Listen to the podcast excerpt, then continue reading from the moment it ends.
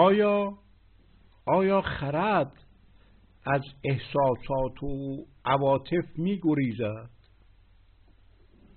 آیا خرد از مهرورزی می‌گریزد؟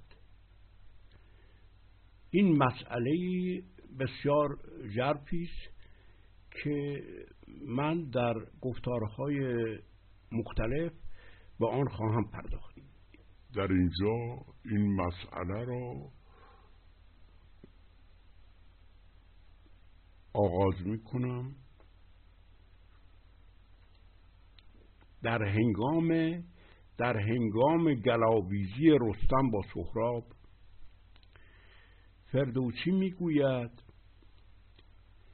از این دو، یعنی رستم و سهراب، از این دو یکی را نجنبید مهر، خرد دور بود، یعنی دور بود، خرد دور بود، مهر ننمود چهر. از این دو یعنی از رستم و از سهراب هیچ کدام مهرشان بیدار نشد. چرا؟ برای اینکه خرد در هر دوتا هر دوتا از خرد دور بود و به علت این که خرد از هر دوتا دور بود مهر چهره ننمود.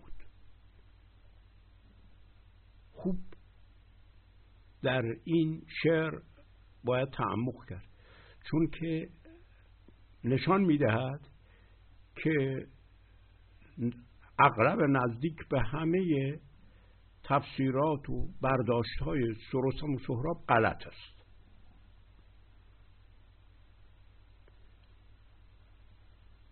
هر دوتا اینجا مقصر هستند. در نبرد در این نبرد در هیچ کدام از آن دو مهر به دیگری انگیخته نمی شود. چرا؟ چون که خرد از وجود هر دوتا، هم سهراب و هم رستم، دور است و اگر خردشان حضور داشت بیشک مهر خیشاوندی، مهر پدر فرزندی چهره می‌گشود. با این حرف فردوسی یک اندیشه بزرگ ایران را طرح می‌کند، اینکه این است که خرد سرچشمه پیدایش مهر است.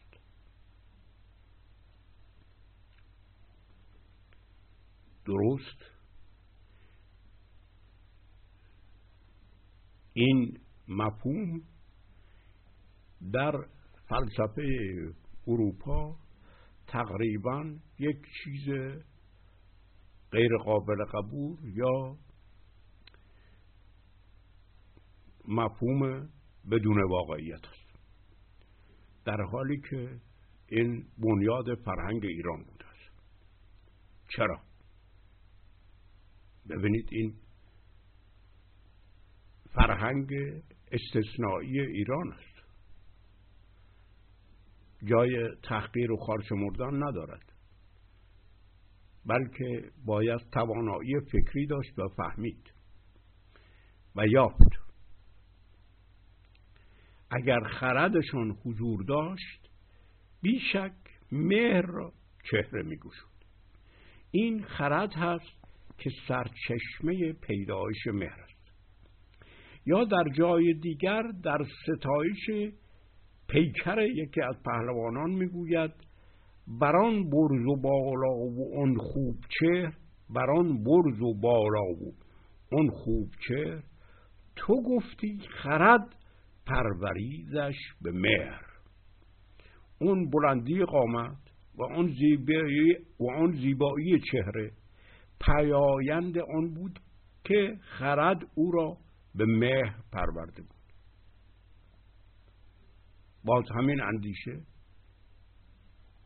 در پرورش تن یک انسان عبارتمند می شود. خوب دیده می شود که در فرهنگ ایران مهر از خرد پیدایش می یابد. اگر این سخن را به آلمانی یا انگلیسی یا فرانسه ترجمه نماییم، خوانندگان با ناباوری تعجب خواهند کرد که چگونه می شود که عشق از عقل پیدایش یابد. این چه عقلی هست که از خودش عشق می تراود؟ علت این تعجب از همون ترجمه ماست، چون نه مهر را می توان به عشق و عاطفه ترجمه کرد و نه خرد را می توان به عقل عربی یا به فرنوفت آلمانی یا به رزون یا ریزن انگلیسی و فرانسه برگردانیم. ما با این گونه ترجمه ها و این همانی دادن ها از فرهنگ خود بیگانه می شویم، چون در اثر آشنایی با فرهنگ و فلسفه غرب این عبارت و اندیشه غیر منطقی است که عشق پایایند مستقیم عقل است.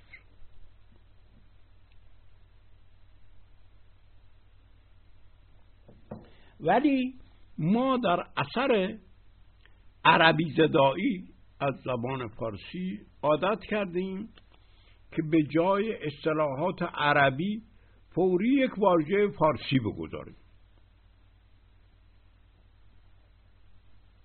خیال میکنیم این واژه فارسی دارای همون معنای عربی است، در صورتی که زنده گردن فرهنگ ایران نشان آن است که واژه‌های فارسی دارای معانی پرباری هستند که کاملا واژه‌های عربی با واژه‌های عربی همدیگر را نمی‌پوشانند و دارای معانی دیگری هستند که غیر قابل ترجمه در عربی هستند.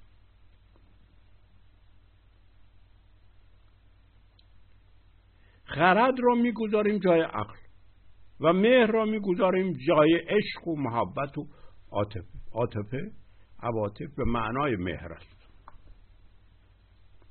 بدین سان سخن فردوسی سخن فردوسی را ولو زیبا و شیواق و رسا هم بشمریم، در درون تهی از معنا می‌دانیم. اصطلاحات کلیدی هر فرهنگی را به آسانی نمی شود ترجمه کرد. این دو اصطلاح مه و خرد از اصطلاحات کلیدی فرهنگ ایران هستند که از تحولات هزارها در روان و ضمیر ملت ایران روییدند. مثلا بزرگترین خردمند دوره ساسانی خود را بزرگ مهر بزرگ مهر می نامد، چرا یک خردمند اسمش را مهر می گذاره. مهر باید رابطی بنیادی با خرد و بینش داشته باشد که چنین دانشمندی به چنین نامی خود را خوانده است. اگر گفته شود عقل از احساسات و عواطف که چیزی جز مهر نیست می گریزد، در تفکرات فلاسفه غرب، در تفکرات ابجکتیو یعنی برونسوگرایانه ارج بالایی دارد، ولی در فرهنگ ایران درست پیدایش مهر از خرد و اینکه خرد مهر می آفریند ارج اجتماعی و سیاسی داشته است.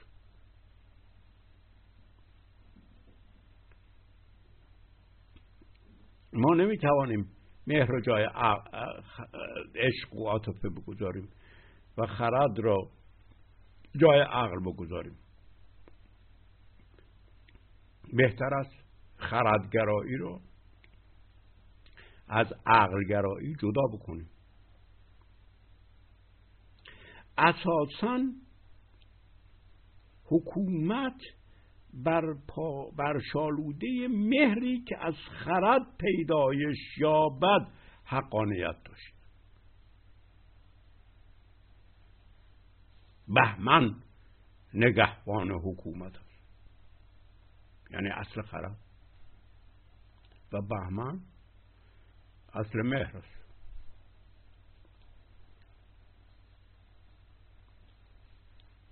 چنین سخنی در فلسفه حقوق سیاسی در غرب خنده آور است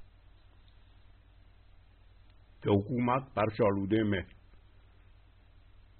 امروز هم ما میخندیم وقتی کسی این ادعا را میکنه. علتش این است که معنای مهر را درست در فرهنگ ایران نمیدانه. مهر در فرهنگ ایران نه قابل ترجمه به عشق است، نه قابل ترجمه به محبت است. مهر به طور خلاصه طیف گسترده‌ای از بستگی‌های نزدیک انسان‌ها با هم، یا فرد با اجتماع، یا فرد با بشریت، یا با خدا که خوشه همه است، تمام این گستره را در بر می‌گیرد. در فرهنگ ایران مهر با خدا متضاد با مهر به انسان یا مهر به زن و فرزند نیست.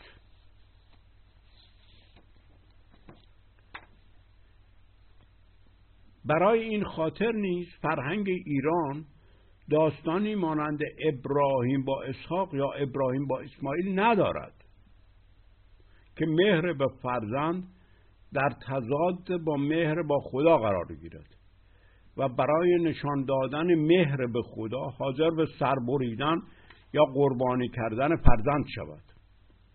چون این داستان, این داستان نماد این است که انسان حاضر است مهر به عزیزترین چیزها را قربانی خدا بکند، امر خدا بکند. این در فرهنگ ایران نه تنها بی‌معنی بوده است، بلکه نفی فرهنگ ایران بوده است. این در تضاد با فرهنگ ایران است. مهر به فرزند و زن و معلم و همسایه و هم ولایتی و هم وطنی و بشریت، همه در فرهنگ ایران طیف مهرهای به خدا، مهر به خدا، مهرهای به خدا است. چرا؟ چون خدا خوشه همه این است. مهرورزی با اجتماع همان مهرورزی با خدا است. امروز سوسیالیسم و اینها روی سولیداریته اتکا میکنن و کسی دم از در اروپا کسی دم از عشق به طبقه یا عشق به اجتماع نمیزند. این اینها خنده آور است. ولی در فرهنگ ایران مهرورزی به اجتماع اساس تفکر اجتماعی بوده است. حکومت و شاه در شاهنامه و در فرهنگ ایران نگهبان اجتماع است. ما این معانی را خیلی پیش افتاده رد می شویم، از این معانی در جرپای این معانی نمی کابیم. حکومت شاه نگهبان اجتماع است، نه پیشوا نه رهبر. به این معانی نبایستی رو آورد. نگهبان اجتماع، چون خرد در اثر مهر به زندگی، مهر به خوشه زندگی، نگهبان جان هاست. اینجا فوری جفت مفهوم خرد با جان طرح می شود. حکومت با خردش نگاه می کند و نگاه می دارد چی را؟ جان ملت را. یا کتاب و مقدس، نه قرآن و گاتا و امثال اینها نیست، انجیل و تورات و اینا، بلکه این مفهوم نگهبان، خیشکاری نگهبانی، یعنی پذیرش جفت بودن جان با خرد. حکومت با خردش نگهبان مؤمنان یا هم طبقگان یا هم نژادان یا هم قومها نیست، بلکه نگهبان جانهاست. تبعیض‌های عقیدتی و مسلک، مسلکی و طبقاتی و نژادی و جنسی و ملی را نمیشناسد. این اولویت مفهوم جان در فرهنگ، نگهبان جان ها در اجتماع است.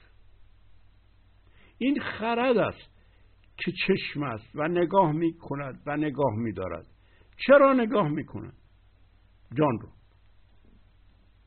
و هر جانی، هر جی، جی یان این شده از جان، گی یان. کلمه جان همین واژه گیان بوده است که حالا سبک شده است، شده است جان. جی این جی بود. هر جی از خوکه جان هاست، از ارتا هست که خدای ایران باشد، که در او این اون اصل اولیه جهان، این خوشه در او به هم پیوستند. چرا خرد از وجود انسان دور می شود؟ چرا خرد در انسان متزلزل می شود و می کاهد و غریب و بیگانه می شود؟ این که رستم و سهراب هر دو در پیکار از این دو یکی را نجنبید مهر، خرد دور بود مهر ننمود چهر. در هر دو، هم رستم هم سهراب، در پیکار مهر برانگیخته نشد و پیدایش نیافت. چرا؟ چون از خرد هر دوتا دور و بیگانه شده بودند.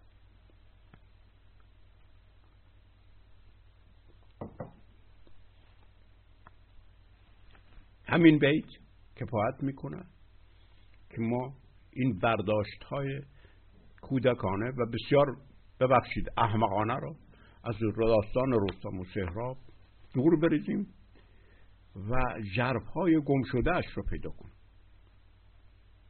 این دور شدن خرد در خود داستان در پیش از این آمده است که این مفهوم چیست. رستم وقتی در نبرد نخستین میبازد و سهراب را میفریبد تا او را نکشد، خواهان غلبه به هر قیمتی می شود. می خواد حفظ آبرو بکند، شهرتش را به عنوان جهان پهلوان نگه دارد، می خواد به هر قیمتی غلبه کند. این می شود قاهریت، این می شود خشم، مفهوم ایرانی خشم. اصل اصل در زندگی او خشم می شود، غلبه کردن به هر قیمتی، یعنی دست زدن به هر دروغ، یعنی هر چیزی وسیله می شود. وقتی می خواهیم یک حقیقت را در دنیا غالب سازیم، حق به ما می دهد هر چیزی را وسیله کن. از دید ایرانی این حقیقت بزرگترین دروغ است.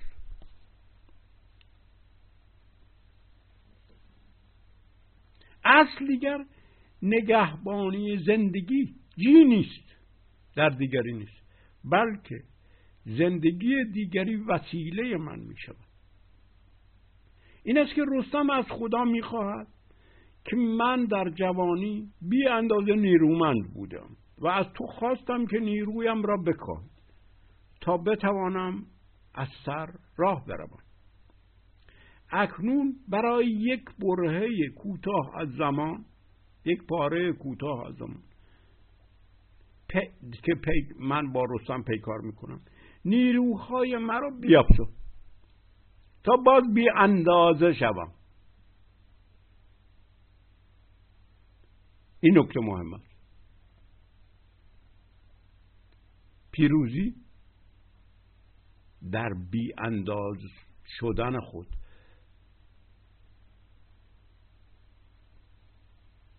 این است که اکنون در این, پی... در این پیکار رستم پیشین رو نداریم، بلکه رستمی داریم که نیروهایش تعادل و توازن ندارند،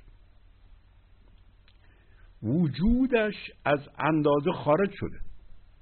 یعنی جی که زندگیش عجی و بی تعادل شده، درست جی عجی شده است. در همین خواستن غلبه، یعنی رستم پیکر خشم و قهر شده، یعنی اژدها شده. بزرگترین پهلوان ما معصوم که نیست. فرهنگ ایران معصومیت به این معنا رو اصلا نمی‌پذیره. خدا هم عجی می‌شود، چنان که نشون دادیم. مهر مهر می‌شود، تیمور می‌شود خدای قربانی، از پسرش می‌شود خدای قربانی. چرا؟ بحث همین اندازه در بین است. در این حالت است که در جی در زندگی گوهر اندازه مختل شده است. با به هم خوردن اندازه خرد دیگر نگهبان جان نیست، بلکه غایتش عذاب دادن به دیگران برای غلبه کردن خود است. خرد با جان یا از جی بیگانه شده است، یعنی جفت دیگر نیست. اکنون اندکی ژرف‌تر می‌شویم. این جی که جیان گیان که جان باشد، گوهرش گرمی است. جان تخم آتش است، تخم ارتا، تخم خدای مهر که در تن انسان در آتشکده یا اجاق وجود افروخته شده است و شعله‌های آن در روزنهای حواس استحاله به روشنی به روشنی می‌یابد، یعنی به خرد تبدیل می‌شود. گرمی تبدیل به خرد می‌شود، آتش جان تبدیل به خرد می‌شود، گرمی مهر تبدیل می‌شود به خرد. یعنی در خرد مهر است، خرد گرم می‌کند. در روشنایی خرد به هر این روشنایی خرد به هر چه بتابد اون رو گرم می‌کند. برای همه خاطر است که در شاهنامه می‌آید که خرد کلید همه چیز است، یعنی با همه چیز جفت می‌شود، هم خوابه می شود، هم بستر می شود. نمی رود غلبه کنه، می رود به دنیا، به گیتی، به خدا و هر چیزی مهر بورزد. خرد بهار آفرینش می شود. از گرمای بینش خرد همه زندگی می روید، تر و تازه می شود. این آتش جان که افشانده شده و از آن در حواس خرد می شود و عنصر نخستین هم که در گفتارهای پیش به طور گسترده از آن سخن رفت، نام دیگرش وهو فرایانه است. در اوستا در یسنای هفده طبعا این نام هم مانند پرنپتار، چون که نام دیگر این آتش جان چی است؟ پرنپتار. پرن اوتاره. در سانسکریت معنای اصلیش را نگه داشته. پرایانه در اوستا، پرایانه در اونجا، پرایانه دارای چه معنای هست؟ این خیلی مهم است. دارای این معانی هست: غایت، این آتش غایت جوهر است، کمال مطلوب است، مقصود غایی است، نوشدارو است، دوای همه دردها است. اینجاست که برترین ارزش فرهنگ ایران چشمگیر و برجسته می‌گردد. با داشتن با داشتن این معنا ما به برترین ارزش فرهنگ ایران برمیخوریم، چون تخم آتش یا گوهر جان یعنی زندگی غایت نخست و مقصود غایی فرهنگ ایران میشه و طبعا نگهبانی آن و پرورش و پیشرفت و نمو آن دوای همه دردها یا نوشدارو هست. این اولویت جان در فرهنگ ایران بر همه ارزش‌ها در همین اصطلاح می‌درخشد.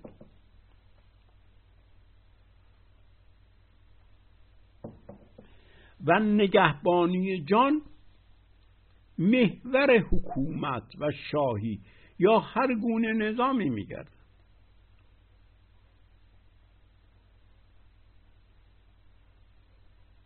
اینجا فرهنگ سیاسی و حکومتی ایران به طور قاطع معین می شود. اولویت ایمان یا حقیقت یا طبقه یا قوم یا ملت یا ایمان به هر آموزه‌ای یا شخص یا خدایی در فرهنگ ایران ترد و تبدید میکرد. اینها هیچ کدوم اولویت ندارد. این همانی آتش یا گرمی با بون جان به معنای آن است که مهر گوهر جان یا زندگی است. به کار بردن خرد، وسیله ساختن از خرد برای اولویت دادن به ایمان یا برای اولویت دادن به هر آموزه‌ای دیگر، به هر مسلکی دیگر، به هر ایدئولوژی دیگر، بیگانه شدن با گوهر جان، خرد و جان است. خرد را وسیله ساختن برای غلبه کردن بر جان‌ها، برای قدرتیابی یا با یا برای آزردن جان‌ها خردگرایی نیست، بلکه ضدیت با اصل اولویت جان هست. خرد را تابع ایمان به این آموزه یا آن مسلک ساختن برای قاهر شدن بر جانها بر ضد اولویت جان است. از خرد و جان وسیله برای پیدایش حکومت یا دوام حکومت یا هر سازمان قدرتی ساختن بر ضد اولویت جان است. هر چه وسیله و آلت و ابزار شد دیگر غایت نیست، چرا صد به نخستین غایت. حق وسیله ساختن از جان و خرد از همه گرفته شده است. اساساً این غایت نخست بودن جان اصلی است که همه را از وسیله ساختن انسان‌ها، از وسیله ساختن خرد آنها باز می‌دارد. این یک نه تنها حق اخلاقی است، یک ارزش اخلاقی است، بلکه از حقوق و مسلمه سیاسی و حکومتی ایران بوده است و رو با آن عمل نشده باشد. تاریخ ایران با فرهنگ ایران همیشه در تنش و تضاد بوده است. اساساً این غایت نخست بودن جان اصلی است که همه را از وسیله ساختن انسان‌ها، از وسیله ساختن خرد آنها باز می‌دارد. وسیله ساختن انسان‌ها و خرد آنها ناحق است، ستم است، پایمال کردن حق انسان است. هر که خرد انسان ها و جان انسان ها وسیله درست کند این معزول است از حکومت. همه حق دارن در مقابل چنین حکومتی نظامی سرکشی کنن. این که خرد تو باید تابع ایمان به من یا آموزه و حقیقت من یا خدای من باشد، اصل ستم و بیداد است. نخستین خویشکاری خرد اندیشیدن برای نگهبانی جانهاست، نه اون که برای کشتن جانها، برای غالب ساختن یک حقیقت یا دین یا یک ایدئولوژی یا یک آموزه گماشتن گماشته شود.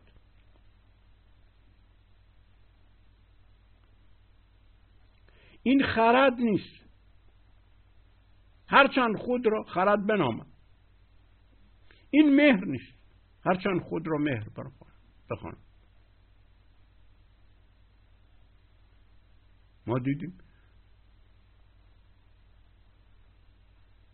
که خدای مهر که خود را مهر میخواند درست وارونه مهر است و فریدون با اون میجنگد، رستم هم با چنین خدایی میجنگد و حتی این خدا را شکست میده. ایرانی با خدایان میجنگیده.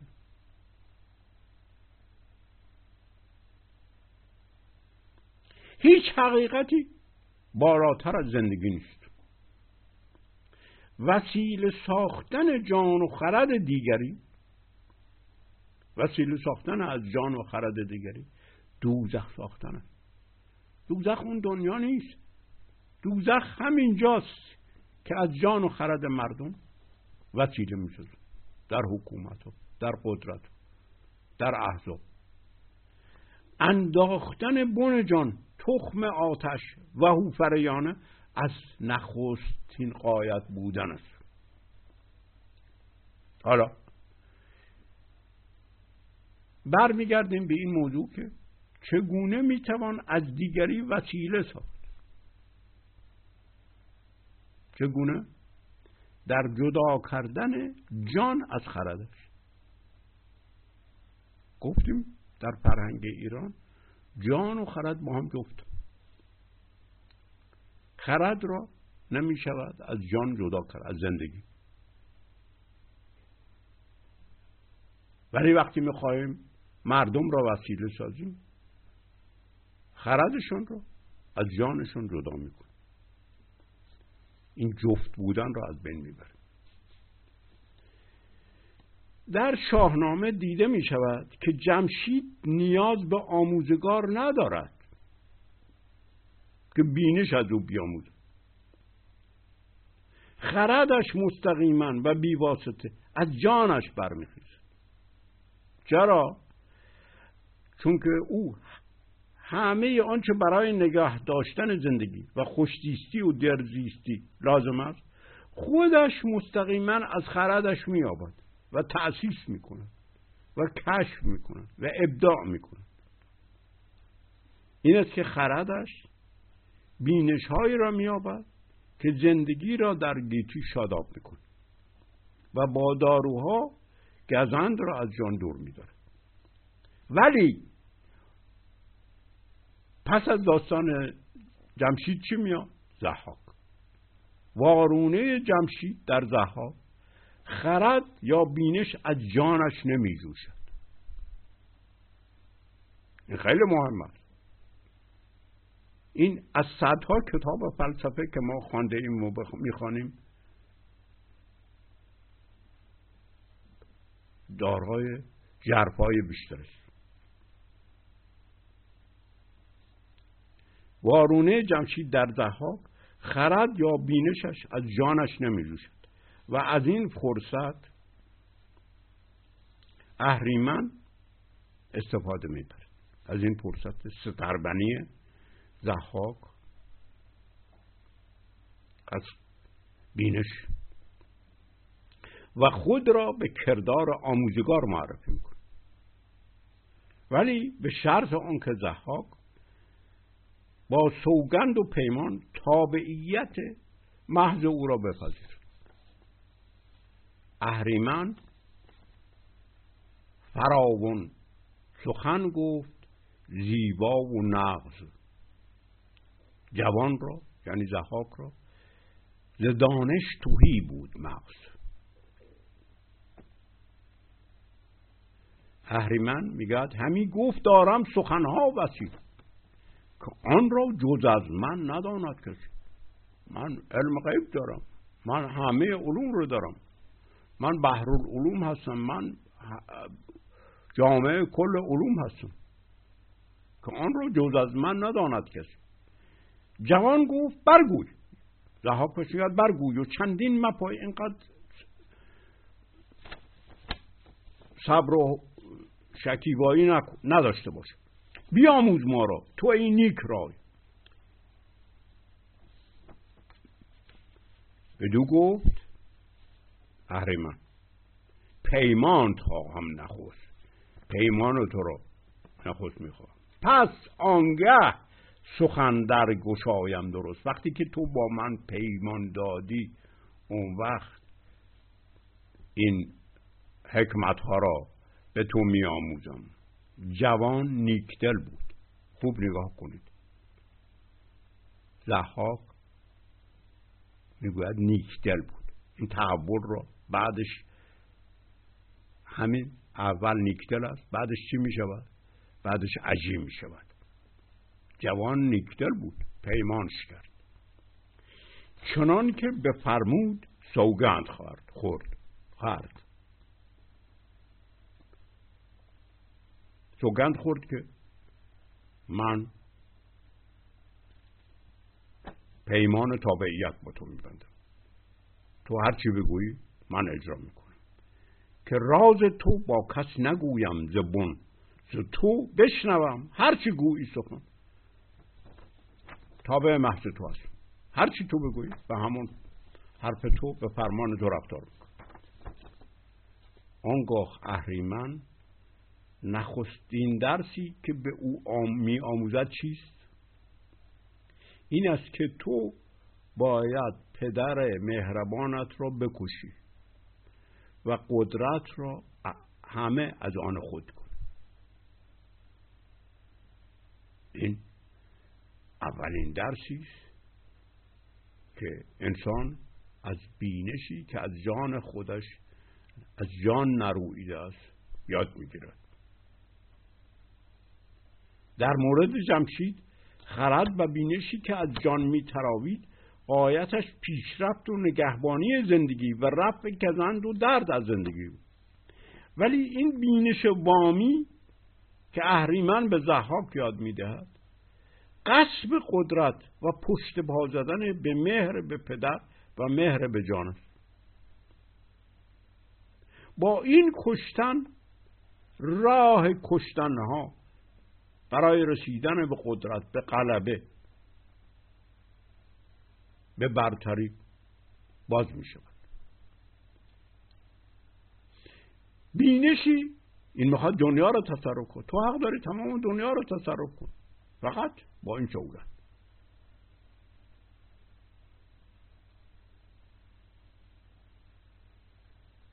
بینشی که از جان خود نروده است بینشی است که قایت اصلی را که اولویت جان یا زندگی باشد نفی و ترد میکنه و به جای آن اولویت غلبه خواهی و تجاوز یعنی خشم و قهر را میگذارد. خوب ببینید چجور از جی به اجی انتقال می‌یابد، از زندگی به ضد زندگی.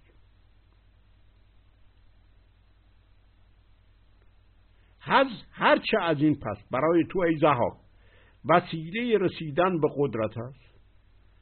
با این اولویت آزردن و عذاب دادن جان و نابود کردن خردها ایجاد کام و لذت خواهد کرد.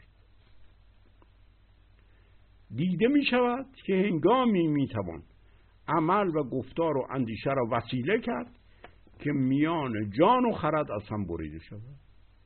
در ضحاک بریده شد، در هر کس دیگر هم که بریده شد همین کارهای ضحاک را می کند. در چارچوبه کوچکتر.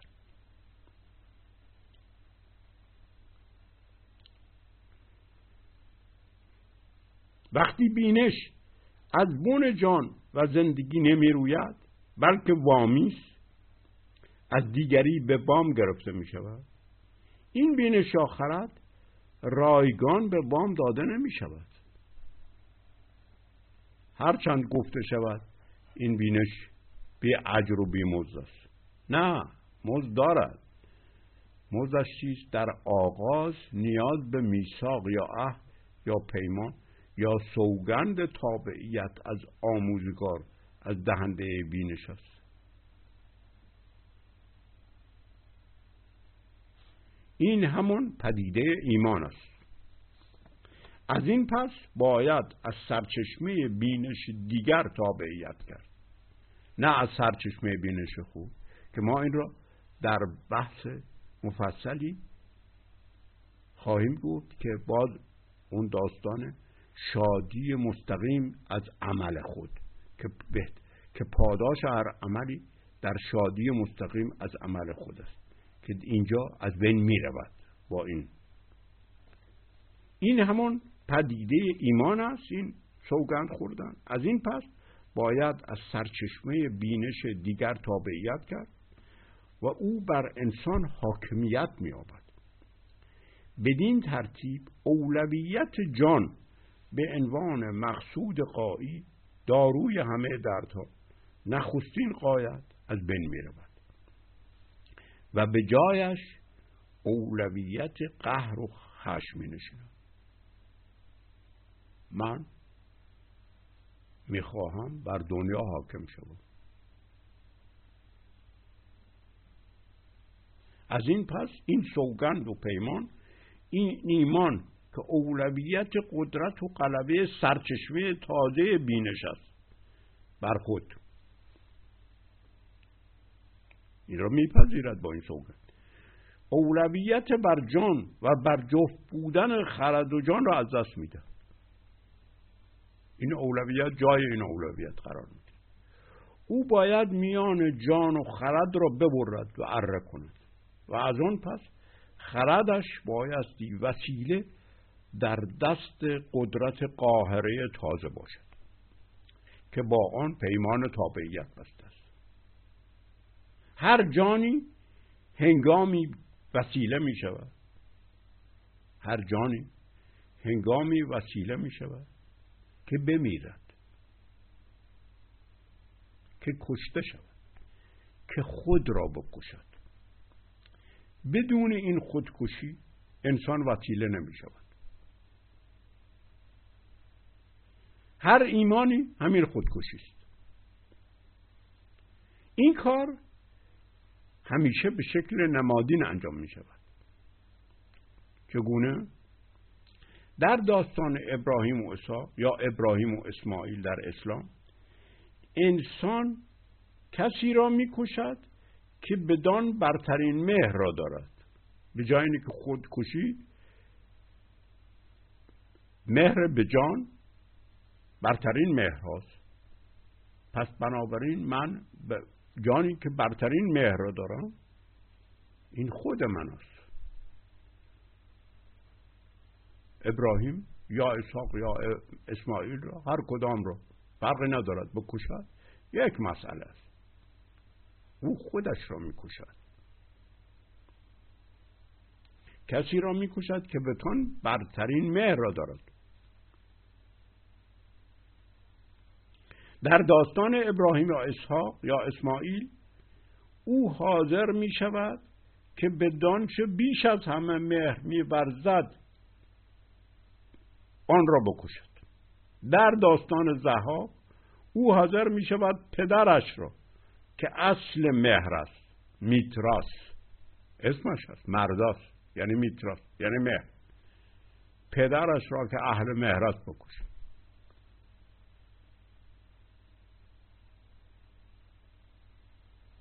برای حفظ ایمان یا سوگندش یا پیمانش باید پدرش را که اصل مهر است بکشد تا به قدرت جهانی برسد. اصل مهر را بکوی باید کشت تا به قدرت رسید. این یک فلسفه فوق العاده جرب است، بینشی که از جان نتراوید، آزار و درد در دیگری را برای رسیدن خود به قاهریت و غلبه و برتری نه تنها میپذیرد بلکه آن را بامزه و خوشمزه هم میکند، آن را تبدیل به عید قربانی میکند. برای رسیدن به قدرت منحصر در دنیا این سرچشمه بینش حق مییابد همه جهان را قربانی کند، اگر همه جهان نیز فرزندان او باشند. او برای رسیدن به قدرت و مشیت خود مهر به فرزند را هم نمیشناسد.